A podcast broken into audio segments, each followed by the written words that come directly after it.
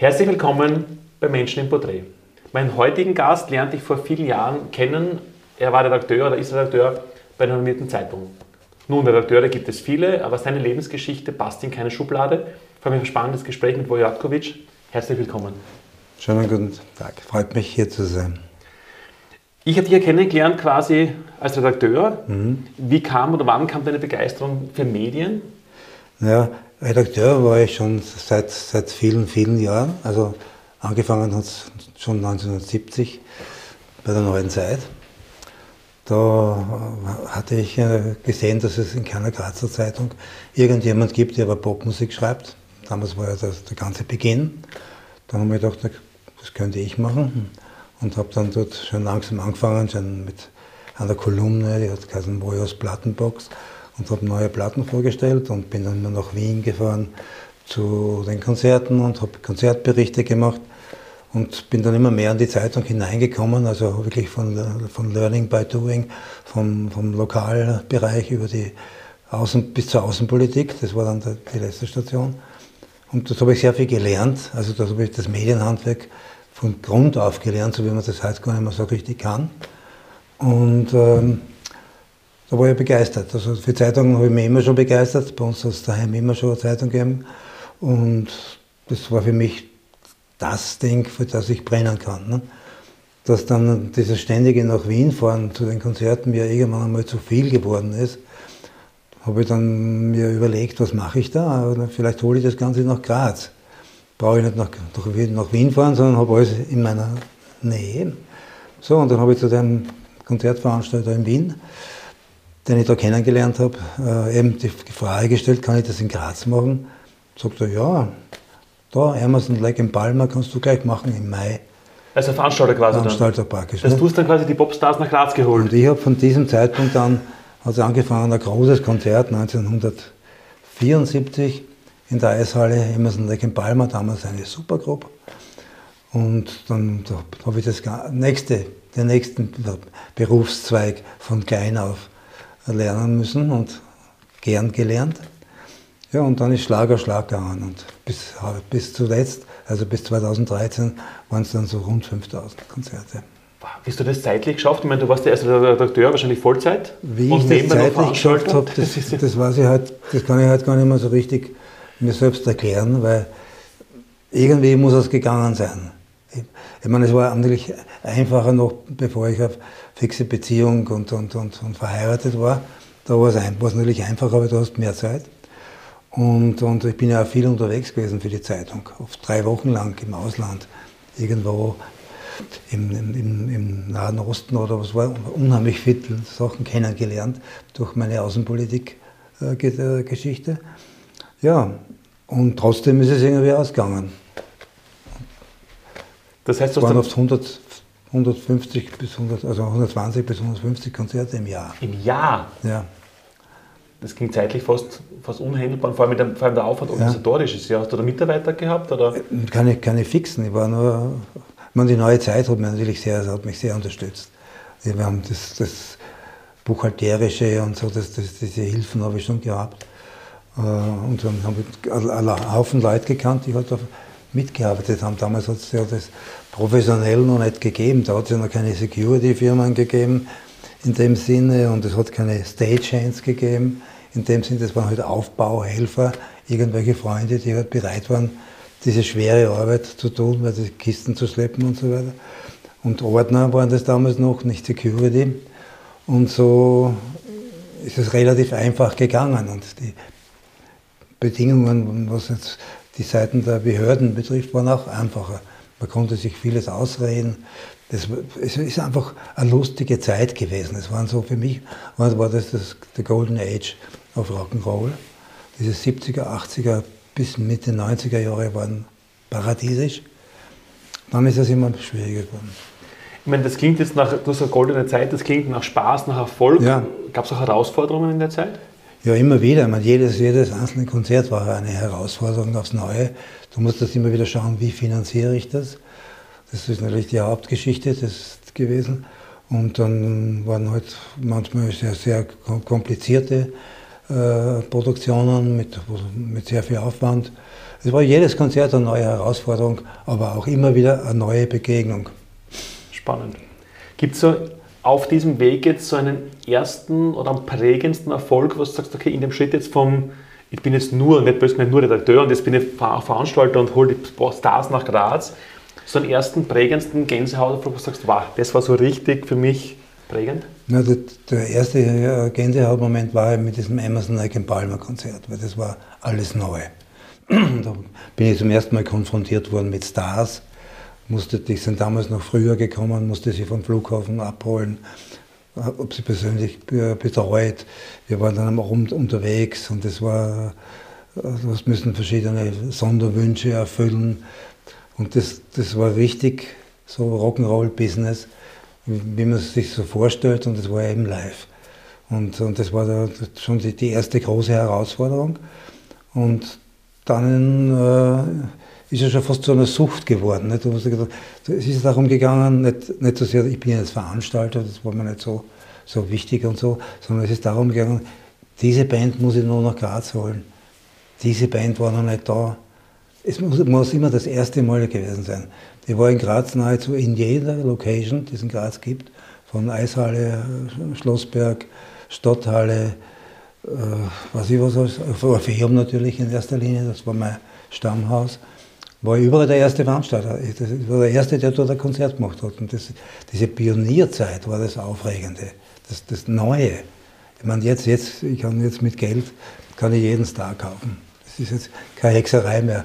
Und wenn ich genug Geld habe, kann ich eine Firma beauftragen, das durchzuführen, kann ich Security, das kann ich alles bezahlen. Das ist, damals war das halt nicht so einfach. Gibt es aber Beispiele noch an Namen oder Bands, die du damals geholt hast, die jetzt vielleicht meine Generation gar nicht mehr so kennt oder auch noch kennt? Ja, da gibt's, müsst ihr das, das, Buch sogar noch reinschauen, weil es sind so viele. Hinten ist die ganze Auflistung der ganzen, der ganzen Bands. Da wird man erst sehen, was alles da war, aber also von den ganz Großen, B.B. King, äh, aus der früheren Zeit, die Animals, Eric Burden, Joe Cocker, Tina Turner, Elton John, ähm, von, von, der Rockabteilung Motorhead und, und, und, und der Jazzabteilung Dave Brubeck. Also überall John McLaughlin, die, immer die großen Namen, die mir gedacht habe, oder Chuck Berry, Jerry Lee Lewis, also Bill Haley war der erste zum Beispiel, der Rock'n'Roll aus den 50er, der eines seiner letzten Konzerte in Graz gegeben hat, bevor er leider gestorben ist. Äh, das, wow. Müsste da jetzt reinschauen, dann kann ich das vorlesen. Ja, spannend, das viele prominente Beispiele das auch dann. Das ist eine, du wirst sehen, diese, diese Liste überrascht jeden. Jetzt werden vielleicht viele sich denken, okay, Redakteur, Journalist, das ist ja ein ernstzunehmender, seriöser Beruf. Jetzt wird der Konzertveranstalter, holt diese ganzen Musiker nach Graz. Wie haben damals die Eltern ins Umfeld reagiert, dass du diesen Schritt gemacht hast? Das ist ja nicht, das, ein Konzertveranstalter ist ja nicht unbedingt gleich mit, einem, mit einem Vergnügungspark Aussteller oder sowas, sondern äh, Journalismus spielt ja auch in die Konzertwelt hinein. Also man, du schreibst ja über, über Konzerte und du musst ja oft einen Blick hinter die Kulissen werfen. Das ist ja oft, das vermischt sehr oft. Ne? Ja, zwischen, Au zwischen Außenpolitik, ja. das ist ja was Wichtiges, Ernstes ja, und dann so das Oberflächliches. zwei Welten. Ja, das sind zwei Welten und die konnte ich natürlich trennen. Nicht? Weil wenn ich, in, wenn ich in die Außenpolitik äh, wenn ich in der Außenpolitik unterwegs war, dann musste ich mich natürlich auf das konzentrieren. Und wenn ich zum Beispiel ein Gespräch mit Arafat äh, von mir hatte, musste ich Bescheid wissen, um was es jetzt geht und, und, und das, das beschäftigt sich ja damit. Also du, du machst ja in der Zeitung seriöse außenpolitische Arbeit. Ne? Das kannst du komplett trennen. Und das andere ist die, ist die, ist die äh, Musikwelt, wo es mir ausschließlich um die Musik gegangen ist und nicht um das Berufsbild. Ich veranstalte, das veranstalten habe ich nur müssen, weil es anders nicht gegangen ist. Also wenn jemand anderes das für mich veranstaltet hätte und gemeinsam gemacht hätte, wäre mir das recht gewesen. Aber so musste ich es reinmachen. Aber das Umfeld, wie ging dein Umfeld damit um? Also, dass es auch Beispiel die Eltern waren oder auch dann Arbeitskollegen, dass du quasi eben so dich in zwei Welten eigentlich bewegst, in so einer wichtigen, seriösen, doch einer eher. Die Arbeitswelt war, mit in, war ja mit in, inkludiert weil die Konzerte ja dann alle unter dem Begriff Konzert gelaufen sind, also Konzert mit dem NZ-Zeichen. Und äh, die Zeitung das mehr oder weniger so heute würde man sagen, Bauert bei, neue Zeit äh, mit dabei war. Und da waren die Kollegen immer dort und viele waren, äh, haben ein bisschen hinter die Kulissen geblickt und waren begeistert. Und der Chefredakteur war der Erste, der begeistert war, der hat uns am meisten unterstützt. Also da war überhaupt kein, kein großes Erstaunen. Das hat, das hat immer harmonisch ineinander gewirkt.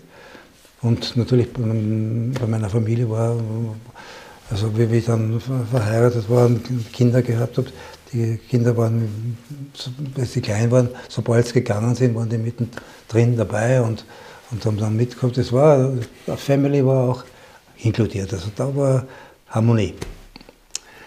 Was oft schwierig ist, weil die, vor allem für die, für die Partnerin, weil du ja dann du bist den ganzen Tag in der Zeitung, dann am Abend beim Konzert und, und, und die Kinder warten schon, bis, nach, bis du heimkommst. Das, das gibt natürlich schon einen Druck. Warst du selbst auch jemals musikalisch aktiv? Am Anfang schon, ja. Also am Anfang, ja, auch sogar zuletzt sogar. Am Anfang schon, ähm, da hatte ich eine Band. Das war ja, nachdem ich in England war, das war mein, mein großer Kick. Ich beginne ja bei der Kindheit. Ich habe immer schon mit Musik zu tun gehabt. Und aufgewachsen bin ich ja dann mit so Schlagerleuten wie Freddy Quinn und Peter Kraus und Conny Frobes. Und mein allererstes Konzert, das ich jemals in meinem Leben gesehen habe, hat mein Vater mich gehen lassen, da war ich zehn, in den Kammersaal und da äh, war Ted Herold. Und Ted Herold war schon der deutsche Elvis und Elvis war für mich sowieso schon. Seitdem ich Kontakt, den ersten Kontakt gehabt habe zum, zum Elvis, war Elvis für mich der Superstar und das Idol mehr oder weniger in meiner Kindheit. Ja, und Ted Herold war halt der, der, der, der Elvis für, für Arme, mehr oder weniger. Und äh, das war natürlich ein prägendes Erlebnis. Ne? Und, und, und dann habe ich dann auch kurz darauf, im gleichen Alter noch, den Film gesehen, Gold, das heißt Kelly mit Elvis im Ring-Kino, das ja nicht mehr gibt, das war ein Kino da, am Joneum-Ring. Und, und das war schon sehr prägend, muss man sagen. Dann war ich in England, auf so Sprachaustausch, kurzen, drei Monate, in der Nähe von Breiten. Und dort bin ich dann am ersten Abend, wie ich angekommen bin, gleich mit der Sendung Top of the Pops im Fernsehen konfrontiert worden und dann war ich sowieso weg. Da waren dann die Beatles, die Rolling Stones, die Who, alles, was es gibt, war da in, in der anderen Sendung. So bei der, Manfred Mann, ich war, ich war wie weg und war in einer, plötzlich in einer für mich paradiesischen Welt und habe das, das ganze Swing, auch dann das Swinging London und diese ganze Ära, dieser, dieser Anfang, diese Beat-Revolution und das alles hautnah direkt vor Ort äh, miterleben können. Aber die Rolling Stones damals gesehen, 1964 in, in Brighton äh, mit, mit einer Originalbesetzung, mit Brian Jones. Dann gesehen hautnah diese Raufereien zwischen Mods und Rocker äh, auf der, auf der Promenade von, vom Strand von Brighton. Also das, das war eine, eine sehr prägende Zeit. Daraufhin habe ich die Band Moyo and More gegründet mit sehr guten Musikern. Und dann waren wir so die, die Hausband in der Grünen Spinne und im Starclub und wir haben natürlich gecovert, also Elvis. Nein, Elvis eigentlich nicht.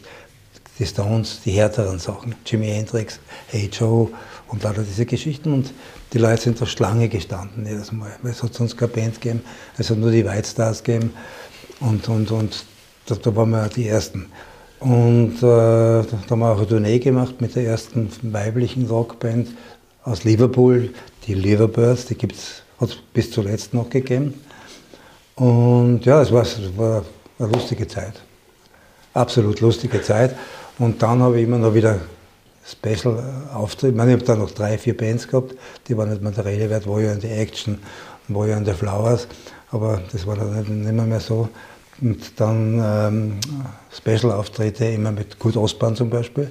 Ich meine, der Kurt Osborn hat immer regelmäßig so zehn Jahre lang äh, am, am 6. oder 5. Dezember eine Campus-Party im Orpheum volles Haus immer und ich bin immer aufgetreten als Nick O'Low, also in der Nicolo äh.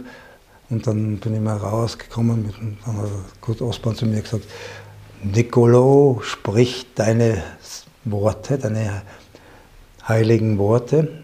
Und dann hat die Band angefangen und ich habe zwei Songs gebracht, so Klassiker. Und, und das war zehn Jahre lang. So, dann bis er dann in Pension gegangen ist, sozusagen. Dann, dann hat sich das aufgehört. Aber immer wieder, dort Gastauftritte da, ich habe sogar so, so äh, glaube ich, 2016, weil ich immer diese Benefits-Shows gemacht habe, dieses Let's Play in the Night Together, dort habe ich sogar die Show eröffnet mit dem Song Let's Play in the Night Together und der Orpheum Hausband. Ja. Und jetzt dann irgendwann beim, bei, gibt es sogar ein Video auf, auf YouTube, ähm, weiß nicht genau wann das war, in den späten 90er Jahren oder das war schon 2000. Jimmy Cogan, das war so, so ein Country-Musiker und bei Turning Point früher. Der hat so 50 Jahre Bühnenjubiläum gefeiert im Orpheum und ich habe dort äh, dann Ring of Fire in einer Version von Eric Burden gebracht. Und das, das gibt es, kursiert, kursiert auch, kann man als Beispiel bringen. Das heißt, Redakteur, Journalist, dann Musiker, Musiker Veranstalter. Ähm, wie ging es dann weiter? Dann, du hast mal die Band, hast du noch ziemlich lange gehabt. Was, wie ging es dann weiter nach dem? Also nach, nach der Band ist schon die ja. Zeitung gekommen. Okay. Also dann bin ich in den Zeitungsberuf eingestiegen und dann sind die Konzerte also, also regelmäßig abgelaufen. Zuerst war mein Haus, äh, mein Stammhaus Kammersaal, da waren die meisten äh, Rockkonzerte und Popkonzerte im Kammersaal. Eigentlich damals so eine recht angenehme Location. Für größere Bands äh, die Eishalle, die der Bunker genannt wurde. Kenne ich noch gut, ja. Betonsound, also furchtbarer Sound.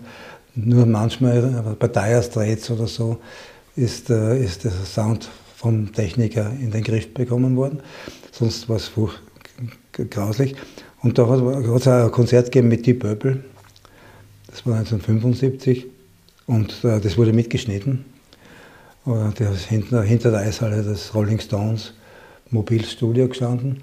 Und das ist jetzt vor zwei Jahren oder vor drei Jahren ist es jetzt als Platte herausgekommen, groß, Graz 75 und das ganze Konzert aufgenommen. Und das ist ein schönes Dokument. Cool. Und wie kam denn die Idee zum Buch? Du hast ein Buch geschrieben? Ja, ja, Kaffee mit Johnny Cash. Äh, wie kam die Idee zum Buch und wie kam es zu dem Titel? Der Titel ist mir, so, ist mir so plötzlich eingefallen, weil ich ja wirklich Kaffee mit Johnny Cash getrunken hatte.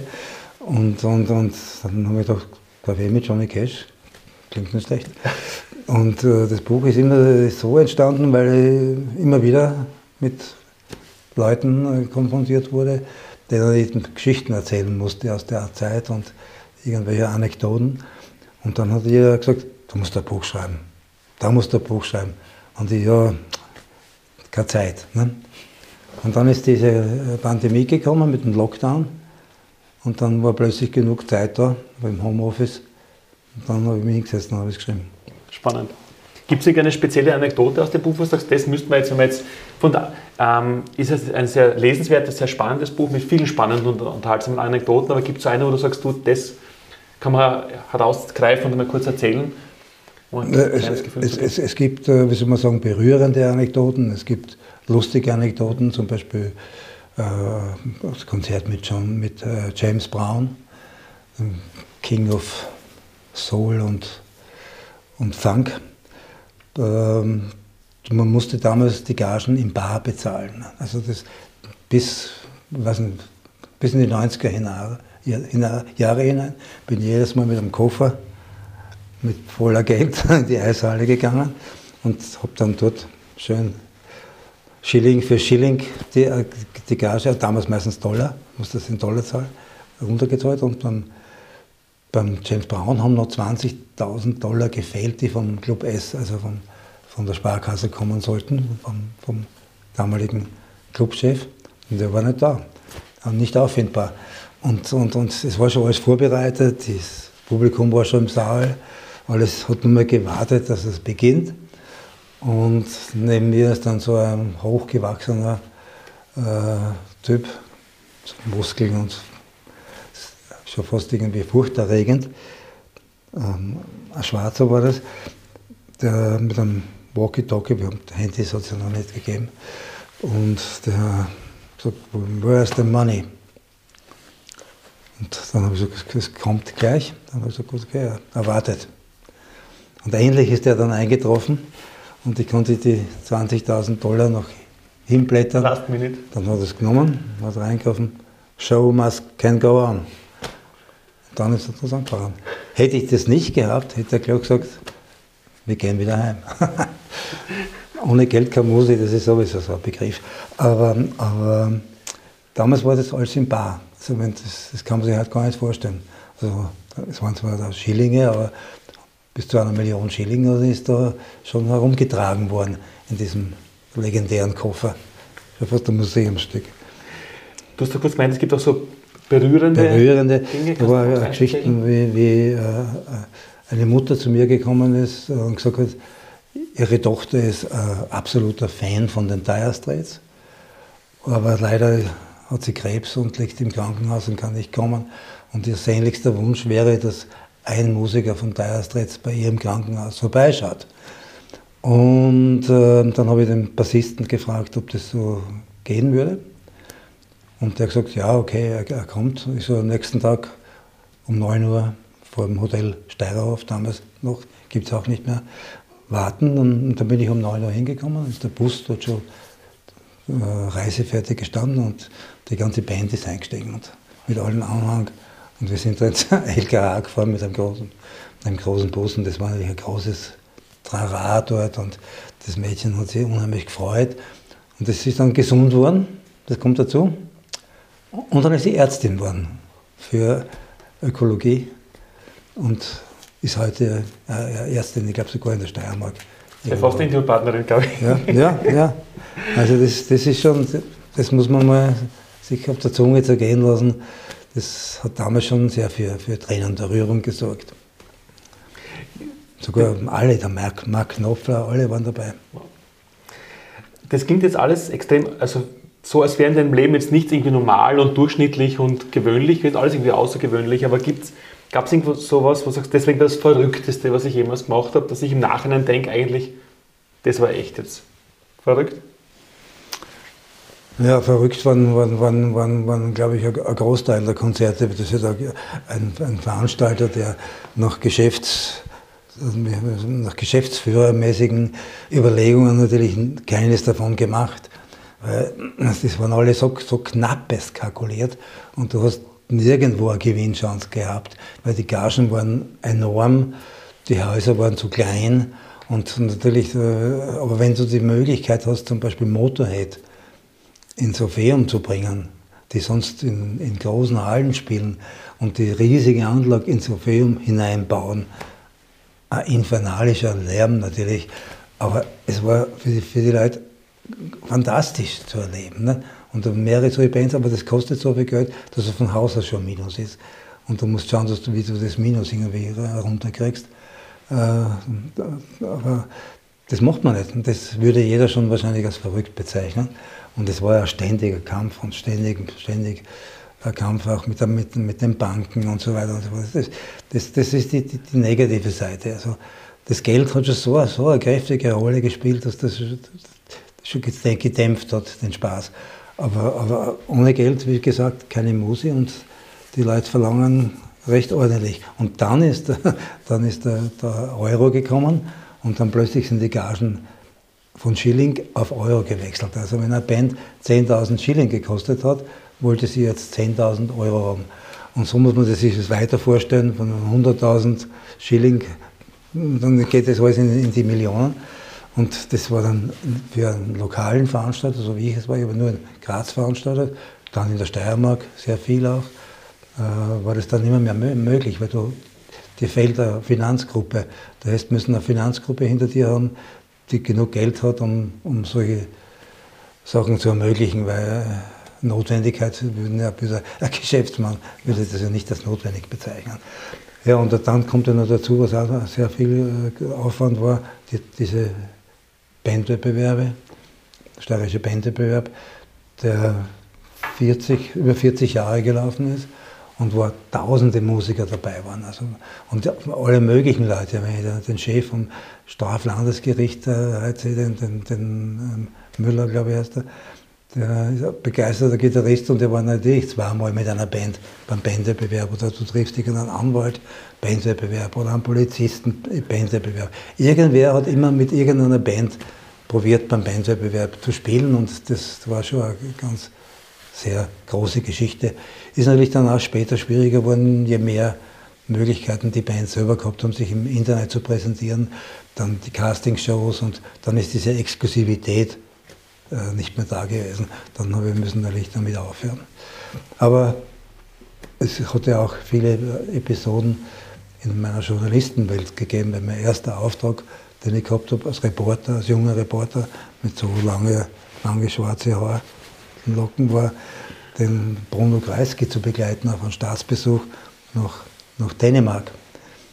Und wenn wir da angekommen sind in Dänemark, sind wir alles in einer Reihe gestanden, die Leute, und haben den Kreisky dort die Hand geschüttelt. Und wenn er zu mir gekommen ist, hat er gesagt, äh, Hello, nice to meet you, how are you? Da redet mir jetzt Englisch an. Dann habe ich gesagt, ja, thank you. War sehr, war sehr, sehr schüchtern. Und dann am nächsten Tag dasselbe Spiel beim Essen, wo man eingeladen war, was dann wieder dort vorbeigemusst und ihm die anschütteln. Oh, hallo, how are you? Und ja, thank you very much.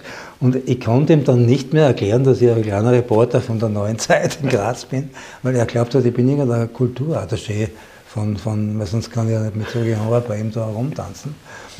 Und, und, und, und die anderen Journalisten, die waren ja so irgendwie so von oben herab mich betrachtend, weil das war der Bordtisch und also solche Kaliber und ich war natürlich und dann beim Abendessen auf dem Schloss von der Königin ähm, war ich dann mit Smoking vom Chefredakteur Riedler, der natürlich so groß, viel zu groß war. Und es war alles sehr, sehr, sehr, ich bin dort gestanden wie so ein, äh, ein Fremdkörper. Und dann drehe ich mich noch, beim alles schon stehen, noch so blöd um und übersehe, dass hinter mir ein Kellner ist mit einem großen Tablett voller Gläser mit Champagner gefüllt und dann ist ganz klier, klier, klier, klier. Und ich habe gespürt, wie das, diese Röte von mir, von den, von den Zehen bis, bis ins Gesicht drauf ich rot geworden bin und, und, und gedacht, boah, am nächsten möchte ich jetzt versinken. Und das, solche Beispiele gibt es natürlich auch. Gibt es aus diesem außergewöhnlichen, spannenden, teilweise auch verrückten Leben so eine wichtigste Lebenserkenntnis für dich? Die Lebenserkenntnis ist, äh, also eigentlich ist es schwierig, weil du, wenn du richtig über das Leben nachdenkst, dann, dann, dann, dann stellt sich natürlich immer die Sinnfrage. Ne? Ich meine, hat es einen Sinn, das zu machen oder das zu machen? Weil letzten Endes, irgendwann einmal ist es zu Ende. Ne? Und dann, dann fragst du dich, hast du das Richtige gemacht oder, oder, oder war, das, war das falsch? Ich meine, ich würde das gern alles nochmal so machen. Und, und, und die, die Erkenntnis ist nur, dass man halt äh, sehr, sehr, sehr offen und straight umgehen muss mit, mit dem, was man tut. Und man muss es gern machen. Sobald der Punkt kommt, wo du ein Ding nicht gern machst, dann, dann, dann hört sich das auf und dann, dann solltest du was anderes tun. Und das hat sich bis jetzt noch nicht eingestellt. Also ich mache immer noch den Journalismus nach wie vor. Und schon seit, ich könnte schon jahrelang in Pension gehen, bin immer noch voll angestellt. Und ja, und was war noch ein wichtiger, ein wesentlicher Punkt war natürlich das, meine Kinder und die Familie, das zählt natürlich am meisten in, in, in dem ganzen Gefüge. Und, und, und das gibt ja auch die, die nötige Kraft, wie du schon hast. Die Kinder jetzt sind schon so groß, jetzt bin ich schon Großvater. Jetzt haben wir sehr viel gehört über ein außergewöhnliches, unkonventionelles, teilweise auch verrücktes Leben, wie du es vorher bezeichnet hast, mit spannenden und auch berührenden Anekdoten. Wenn es in 100 Jahren ein junger Mensch fragt, Wer war der Vojo Rabkovic? Was hat er denn ausgezeichnet? Was sollte man antworten? So ein cooler Typ. Cooler Typ, der viel getan hat in seinem kleinen Umfeld.